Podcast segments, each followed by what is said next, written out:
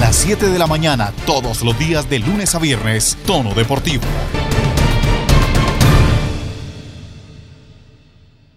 Buenos días, ¿qué tal? ¿Cómo les va? Bienvenidos a Tono Deportivo, todos los que se conectan en la 106.3 del FM y también los que lo hacen más tardecito en las diferentes aplicaciones móviles. A todos ustedes, gracias por seguir haciéndonos grandes. La selección Colombia de fútbol, más bien, la Federación Colombiana de Fútbol durante los últimos cuatro años ha hecho muy poco. Si bien hay quienes se han dedicado a defender a capa y espada lo indefendible, quienes se dedican todas las mañanas media hora del tiempo a defender a sus amiguetes, a los Yesurum, a los González Alzate, a defenderlos por lo que han hecho, ¿no? Finalmente, todo el tema de las boletas, el carrusel de la boleta, a defender sus malas decisiones en torno a la selección de entrenadores, primero con Carlos Queiroz, luego con Reinaldo Rueda, pues hay gente que se dedica a eso y a echarle tierra a lo que pasó antes. Y está bien, el pasado es pasado y el pasado hay que dejarlo ahí quieto porque si no, no avanzaríamos.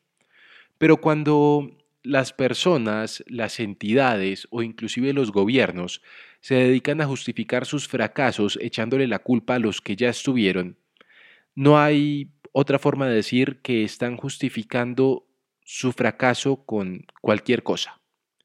Pero como aquí nos gusta hablar con datos y cifras, nos hemos dado a la tarea de recoger la gestión de la Federación de Fútbol Colombiana de 2006 a 2015.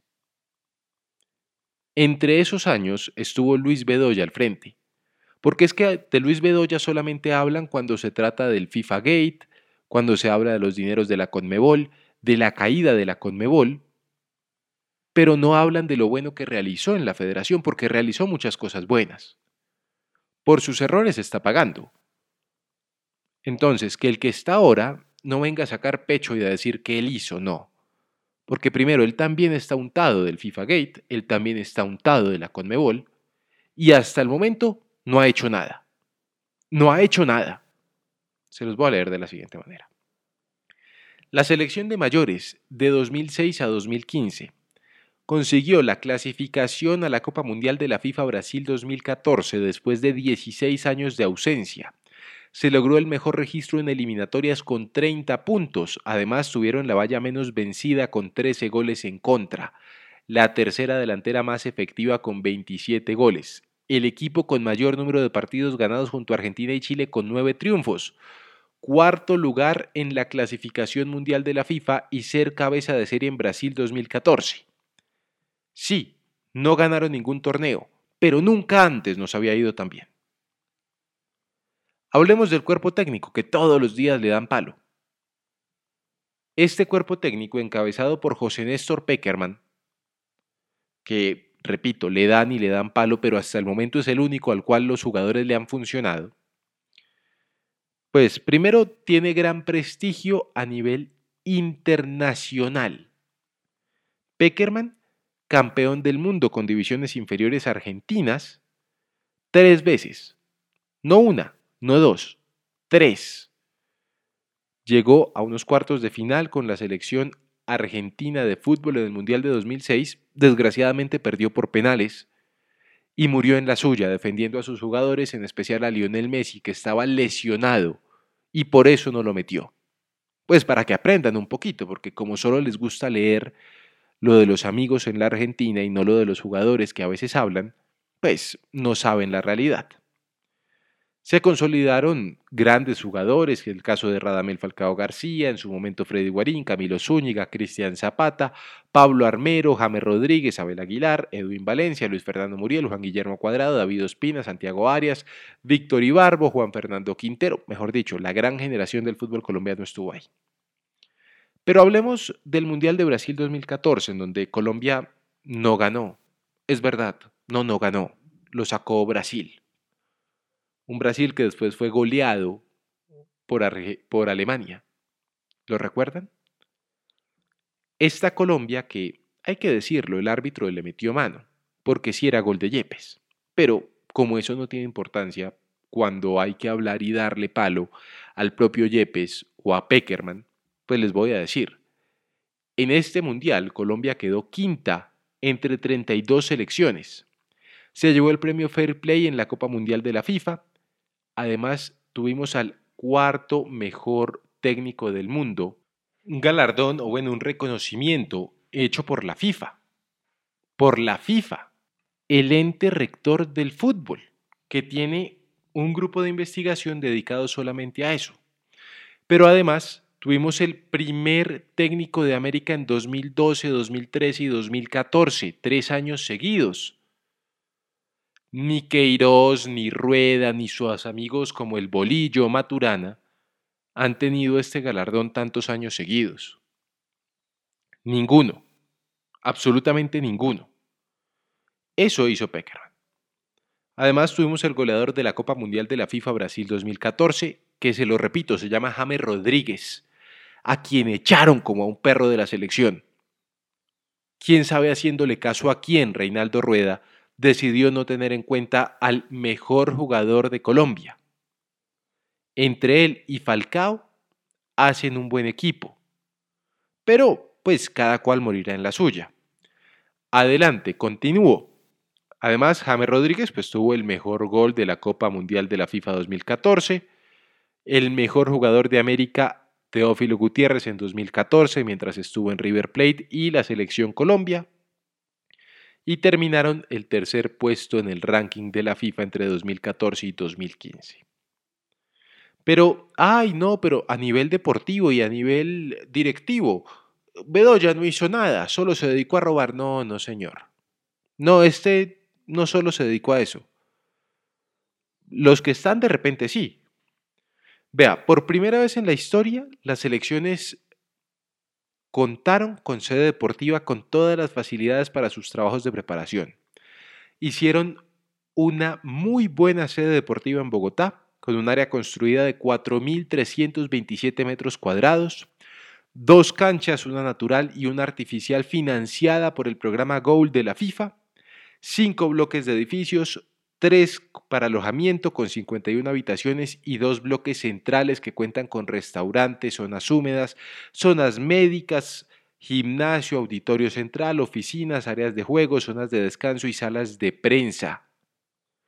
Eso y comprar el lote de la federación en Barranquilla lo hizo Luis Bedoya. Lo hizo durante el tiempo que estuvo José Néstor Peckerman. Así que no salgan a decir que no hicieron nada que no se vengan a vanagloriar con lo que hicieron los demás como si lo hubieran hecho ellos. Porque los de ahora no han hecho nada. Y tengo, tengo un informe de 16 páginas. 16 páginas con cerca de 14 puntos explicando qué fue lo que hizo Peckerman, qué fue lo que hizo Luis Bedoya mientras estuvieron en Colombia. No, no se dedicaron a alcahuetear a los jugadores y se los alcahueteaban qué? Y si decidían no permitir que la prensa fuera en la misma clase que los jugadores o en la misma aeronave, ¿qué? Es que en Alemania pasa así. Los jugadores no viajan al lado de los periodistas. ¿Qué es que solamente hablaban tres jugadores? Bueno, y sigue siendo así. Como que les quedó gustando lo que Peckerman instauró que es que no dejan de quedar a los directivos en los hoteles de la federación. Y es que así ha sido siempre en las grandes elecciones. Los directivos se quedan en otro hotel porque ellos, terminada la jornada, se van a gastar los viáticos en botellas de whisky y los jugadores necesitan descansar o entretenerse en cualquier otra cosa. Ay, que los dejaron salir de compras en Nueva York. Y que si el técnico decide que es la mejor manera de que el jugador se distensione, de que el jugador se relaje, pueden hacerlo. ¿Cuál es el berraco problema? Yo no sé, pero para dejarles un datico económico. De 2015 a 2018 se proyectó una inversión cercana a los 250 mil millones de pesos para la operación de todas las elecciones nacionales. Ese dinero saldría de los patrocinadores que consiguió Luis Bedoya. Ahora pregúntenle al señor Yesurum cuánto dinero ha conseguido para la federación. Claro, él va a sacar a relucir el millonario contrato que tiene con Caracol Televisión por la exclusividad de las federaciones, contrato que él no cumple, ni sus trabajadores del área de comunicaciones, porque ellos prefieren darle la palabra a sus amiguetes y no al canal dueño de los derechos.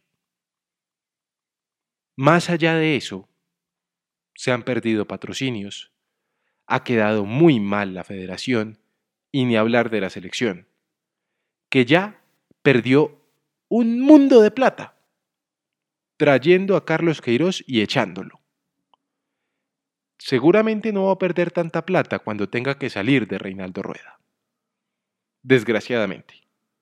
Porque si el señor Rueda sigue haciéndoles caso a quienes no deben, a los que defienden al bolillo después de que le pegó a una mujer y dicen que fue una falsa acusación, si él sigue haciéndole caso a esa gente, lo van a terminar sacando por malos resultados.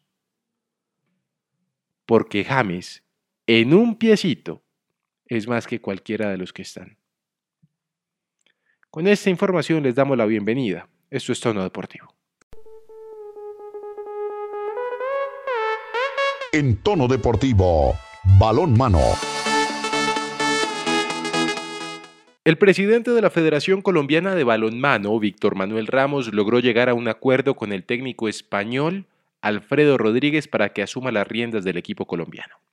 Sobre Rodríguez hay que decir que es entrenador de la Real Federación Española, técnico deportivo superior de balonmano y desde 1994 comenzó a tener protagonismo en la selección española de balonmano, teniendo sobre todo un buen desempeño en la sub-17 femenina, en donde alcanzó fases finales de la Copa Europea que se realizó en Polonia. Fue además entrenador de República Dominicana, en donde logró salir campeón panamericano en 2009 y obtuvo un oro en los Juegos Centroamericanos y del Caribe de Mayagüez en Puerto Rico en 2010. Además, ha dirigido equipos en Italia y en España. Esto fue lo que dijo el profesor en su presentación. Queridos amigos del balonmano colombiano, aprovecho esta primera oportunidad que se me brinda para mandaros un saludo y deciros que estoy esperando con muchísimo deseo ya el comienzo de esta nueva etapa en la que vamos a intentar seguir dándole continuidad a un proyecto de una federación joven, de un deporte que todavía tiene muchísimo camino que recorrer en, Colombia, en ese país maravilloso, y que estoy seguro que con la ayuda de todos, tal y como venís haciendo ya desde hace años, vamos a conseguir situar en el futuro en esa esfera de los países más importantes del continente que luchan por los grandes eventos mundiales de nuestro deporte. Quiero agradecer también al presidente Víctor Ramos y a su junta directiva la confianza y la oportunidad que me han dado para asumir la dirección técnica de la federación y bueno, espero veros muy pronto y que empecemos a trabajar juntos codo con codo para llevar a Colombia lo más lejos. Hasta pronto. En tono deportivo, atletismo. El equipo colombiano de 4 terminó segundo en el suramericano de atletismo por detrás de Brasil. Los nacionales no pudieron imponerse en la prueba del 4 del suramericano de atletismo disputado en Ecuador. La cuarteta nacional, conformada por Johnny Jiménez, John Perlaza, Carlos Palacios y Arnovis Dalmero, se quedó con la medalla de plata. Brasil se quedó con la preciada dorada tras registrar un tiempo de 39.10 segundos. Los colombianos marcaron 39.65, mientras que la cuarteta de Guyana se quedó con el tercer lugar con un tiempo de 40.02 segundos. En tono deportivo, tenis. Mucha atención porque la tenista número 2 del mundo, les hablo de la japonesa Naomi Osaka, abandonó el abierto francés, el Roland Garros, como resultado de la controversia que generó su decisión de no hablar con los medios de comunicación durante el torneo. El día de ayer se dio a conocer un comunicado de la jugadora en donde informaba que no era necesario que se hiciera la expulsión de la cual se estaba hablando desde la organización, pues ella decidía salir del torneo por voluntad propia. Así lo informó la jugadora de 23 años, que había informado también que quería proteger su salud mental y evitar hablar con la prensa. En sus últimas declaraciones, la tenista dijo que nunca quiso ser una distracción para el evento.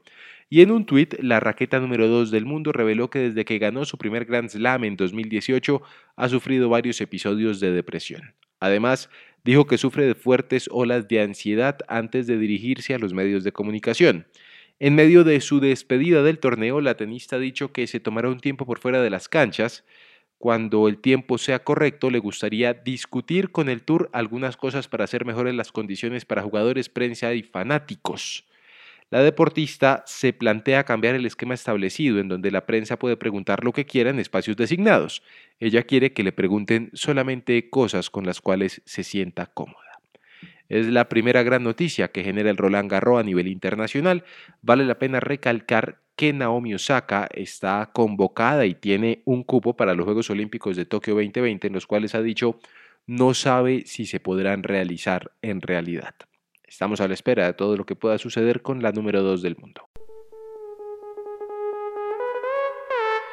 En tono deportivo, atletismo.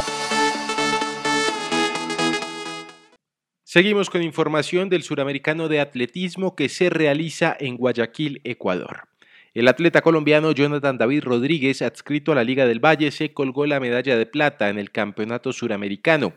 El deportista estableció un nuevo récord nacional en la categoría sub-20 al terminar con un tiempo de 1 minuto 47 segundos una centésima en la prueba de los 800 metros. Además de conseguir una nueva marca para el país, mejoró su récord personal que estaba en 1 minuto 48 segundos 36 centésimas.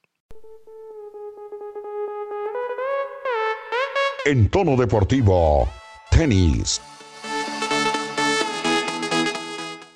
Terminó la aventura de María Camila Osorio en territorio francés, tras caer en primera ronda ante la estadounidense Madison Brengel en el Open de Francia, más conocido como el Roland Garros. Osorio, de tan solo 19 años, consiguió por primera vez clasificarse al cuadro principal del Roland Garros la semana pasada luego de tres partidos impresionantes. Sin embargo, la madrugada del lunes cayó ante la 84 del mundo, la estadounidense Madison Brengel. A pesar de la derrota y tras los buenos resultados de la semana pasada, la Osorio está muy cerca de ingresar al top 90 del mundo.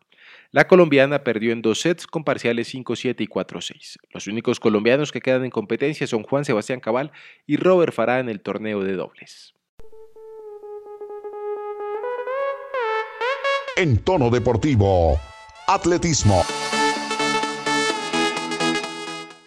Más y más récords nacionales en el suramericano de atletismo que se lleva a cabo en Guayaquil. Melisa González rompió el récord nacional de los 400 metros vallas. La atleta colombiana tuvo una destacada actuación en la prueba de los 400 vallas del suramericano de atletismo, consiguiendo la medalla de oro.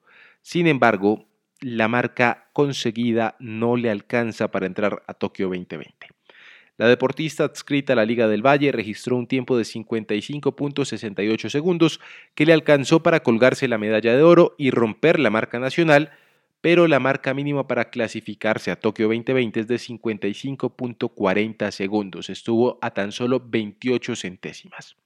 González, de 26 años y que vive en Estados Unidos, sigue sumando puntos en el ranking de la World Athletics que podrían otorgarle un cupo a las Olimpiadas. Actualmente aparece en el puesto 30, sin embargo, esta semana actualizarán la tabla de posiciones.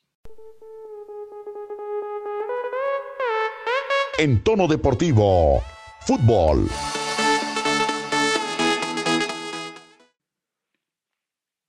Hablamos de fútbol en tono deportivo al comienzo del programa les presenté el informe de gestión de la Federación Colombiana de Fútbol de 2016 a 2015. Bueno, un pedacito, porque si hubiera querido presentárselos todos, pues toca utilizar tres o cuatro programas para poderles explicar cada una de las cosas que hizo el señor Luis Bedoya y que hizo don José Néstor Peckerman. No lo bajen de ahí, de don.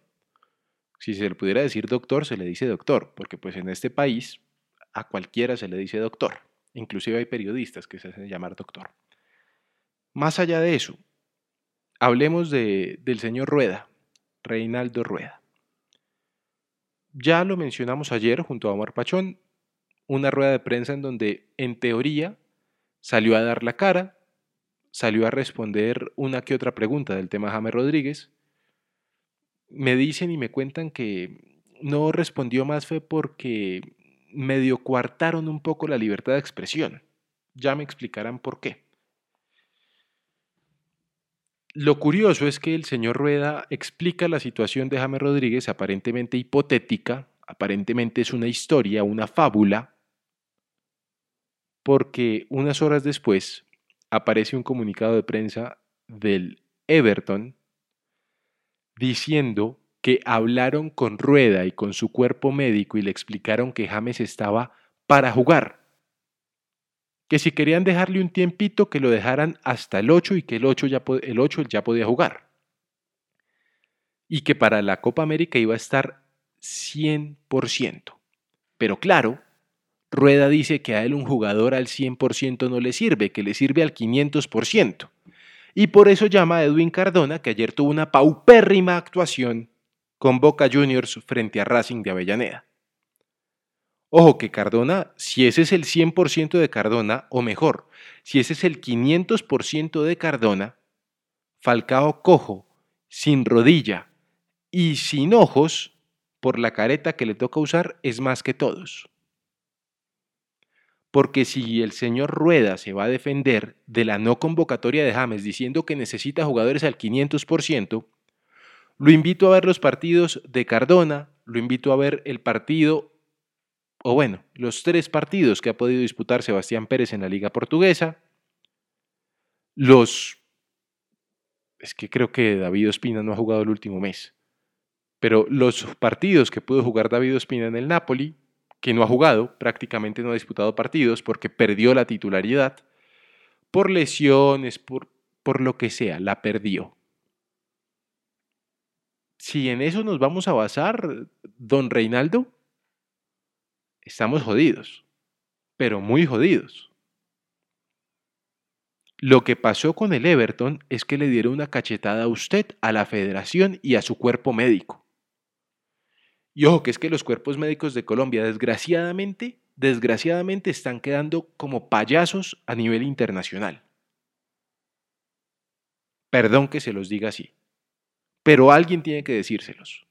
Después de la debacle de Millonarios con Andrés Román, hombre, si el jugador no tuviera nada, como dijo el cuerpo médico de Millonarios desde un principio, no hubieran tenido que hacerle todos los exámenes que le han hecho. No se estaría tardando tanto. Y ahora la federación, un ente relativamente serio, salir a mentirle así al país. Y sí, que el fútbol es una nimiedad, que el fútbol no tiene importancia a nivel social y menos con todo lo que está pasando, que no merecen ni un céntimo de atención después de que ellos le dieron la espalda al país. Sí, pero mentir es mentir. Y la mentira yo no la acepto. Y creo que ningún colombiano debería aceptarla. Porque que el propio médico del Everton salga a decir James Rodríguez está bien, y aparte James va le sube a usted un videito haciendo gol de cabeza tapando, creo que hay que quedarse un poquito callado a veces. Y pensar, porque usted es autónomo. Usted es una persona pensante, una persona campeona de Copa Libertadores.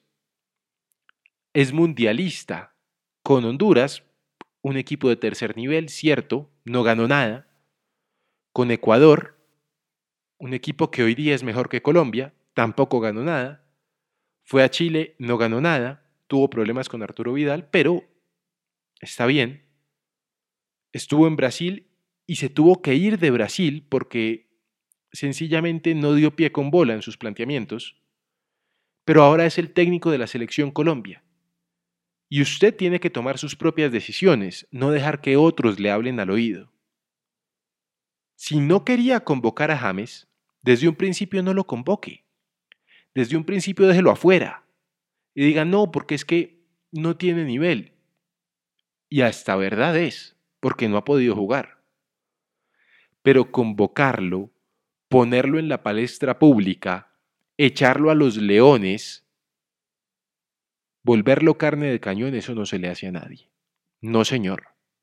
Y cuando usted pierda, y lo pongan como carne de cañón, no se vaya a quejar. De igual forma, cuando gane, habrá que felicitarlo,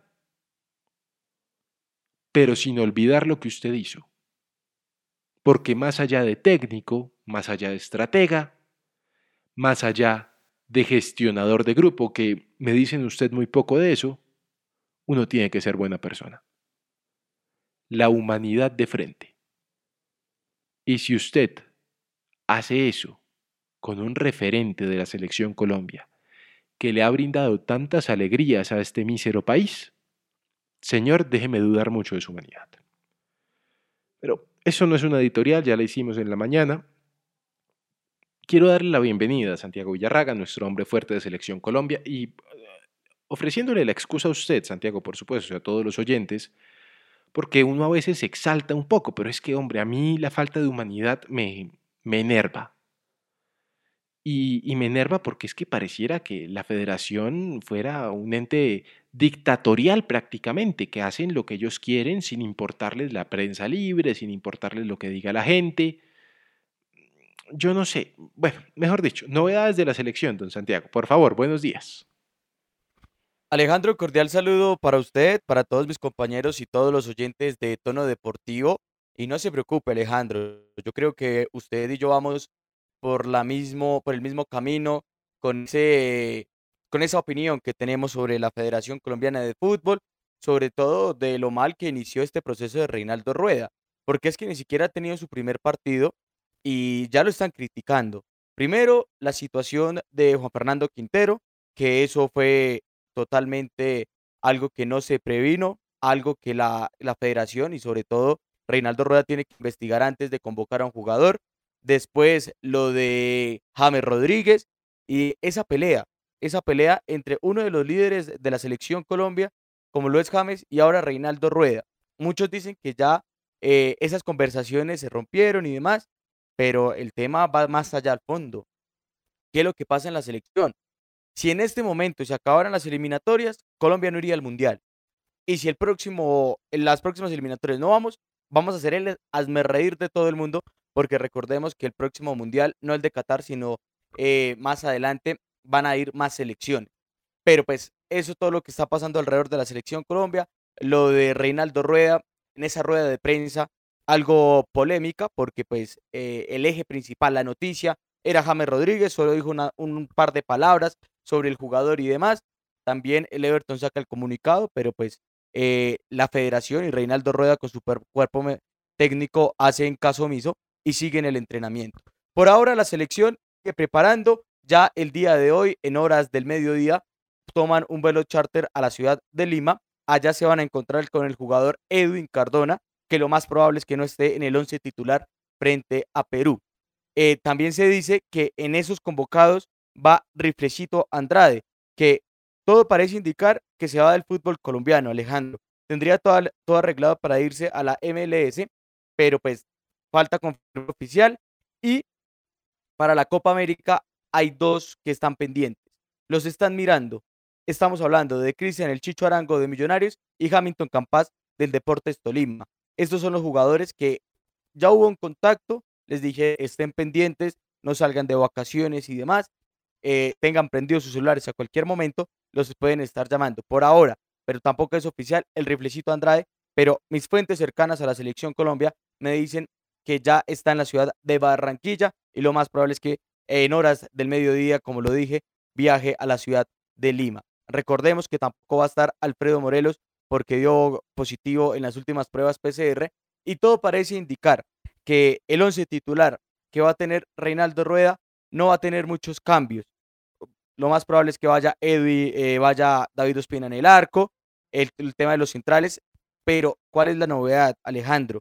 El tema es que ni Biel ni, ni Zapata. Lo más probable es que el delantero 9 sea Miguel Ángel Borja. Muy bien, noticias importantes. Yo le pregunto a usted, Santiago, con todo el respeto al señor Andrade, que tiene una carrera fructífera, o bueno, más o menos fructífera, en Latinoamérica, en México y en Colombia, ¿es el señor Andrade el hombre necesario, el hombre que puede realmente suplir la ausencia de James Rodríguez? Alejandro, pues es que la situación es compleja, porque pues al momento de que se vio la convocatoria, porque es que todo lo que estamos hablando de formaciones y demás es eh, algo de que ya de, que se ha estudiado de Reinaldo Rueda en lo que fue en Chile y en sus otras selecciones. Se supone que Colombia va a jugar con un 10. Se supone que Reinaldo quiere un 10, pero con el nivel que mostró el día de ayer Edwin Cardona. No tenemos a Juan Fernando Quintero. Desconvocó a, a James Rodríguez. El rifle Andrade no es la mejor opción, porque el rifle no ha jugado de 10, ni mucho menos es el nivel top que ha tenido el rifle Andrade eh, en este equipo de Atlético Nacional. No sé si me estoy apresurando, pero yo creo que fue más presión de la prensa, porque todos los periodistas de Medellín empezaron que el riflecito Andrade, el rifle Andrade, y yo consultando, mirando estadísticas y, y demás, Alejandro, el mejor jugador de la liga colombiana se llama Cristian El Chicho Arango. Lo dicen los números internacional, pero pues lo dicen los números y pues apenas terminó la liga, que también es un chiste Alejandro, cuando quiera le doy noticias de la liga colombiana, eh, venía en un nivel importante, no el del rifle. Esperemos porque eh, me parece que esta selección, y tristemente Alejandro, volvimos a, a, esa época de que no se convocan por, por el nivel que están, sino a veces por favores o algo que se llama la memoria futbolística, que para mí eso no tiene sentido, sobre todo en una selección Colombia, que en este momento solo le sirve ganar.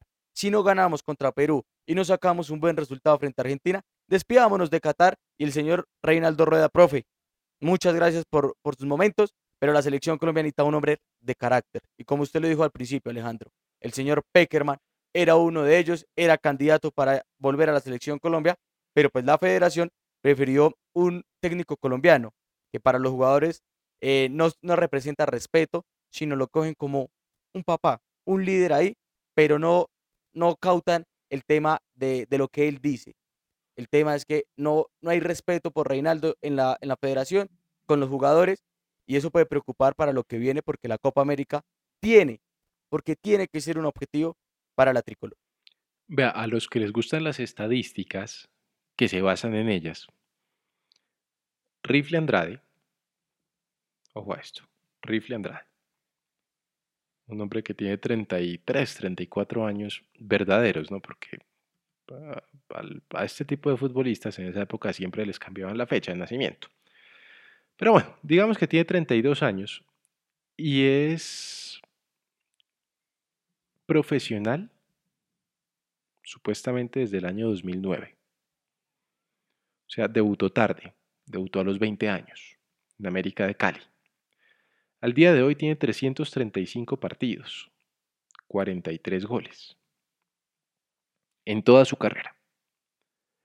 James Rodríguez, 29 años, 323, gol, 323 partidos, 97 goles.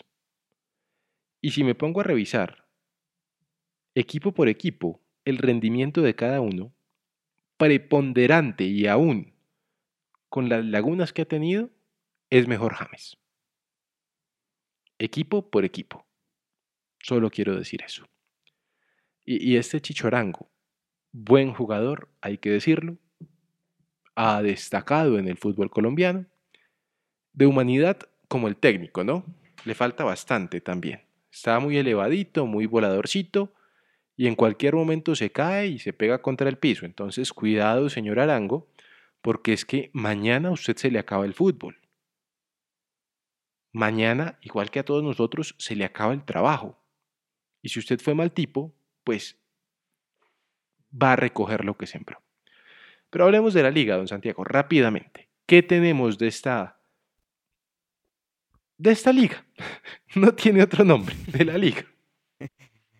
Alejandro, antes de, hablar de la Liga Colombiana, de la Liga Betplay, eh, toca hablar de otro suceso que pasó lamentable con la Federación Colombiana de Fútbol y en esta oportunidad fue para las chicas, para la selección mayores de Colombia femenino.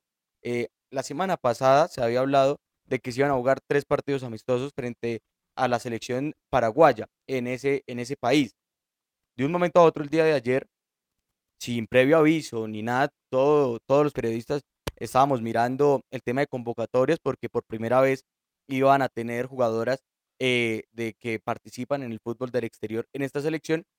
Pero oh, sorpresa, la federación saca un comunicado y dice que estos encuentros quedan cancelados por el tema del cierre de fronteras del gobierno chileno. Todo parece indicar que el vuelo eh, charter que iba a tomar la, la selección iba a aterrizar en Chile y después iba para Paraguay, pero pues la federación no pudo cambiar la ruta, estaba muy encima de los partidos, algo se tendrá que inventar la selección y los directivos de la federación para cancelar estos partidos de, de la, liga, de la selección Colombia femenina. Y ahora hablamos de la liga, Alejandro, que déjeme decirle que es triste. Es triste porque Ciudad que dicen que puede, puede albergar el partido entre el Deportes Tolima y el Deportivo Cali, Ciudad que niega las puertas.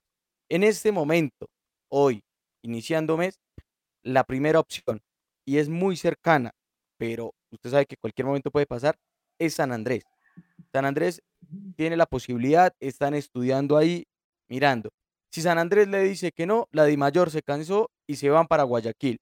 Se llevan a los tres equipos ya clasificados, se disputa el partido entre el Cali y el, y el Tolima y allá se termina el torneo, porque acá no se puede, no se puede manchar la pelota. Varias barras de los equipos colombianos eh, no prestan los estadios, porque ahora ellos son los dueños de los estadios, no prestan los estadios, sacan comunicados amenazando a los diferentes directivos, jugadores y entes gubernamentales para la presta de, los escenarios deportivos.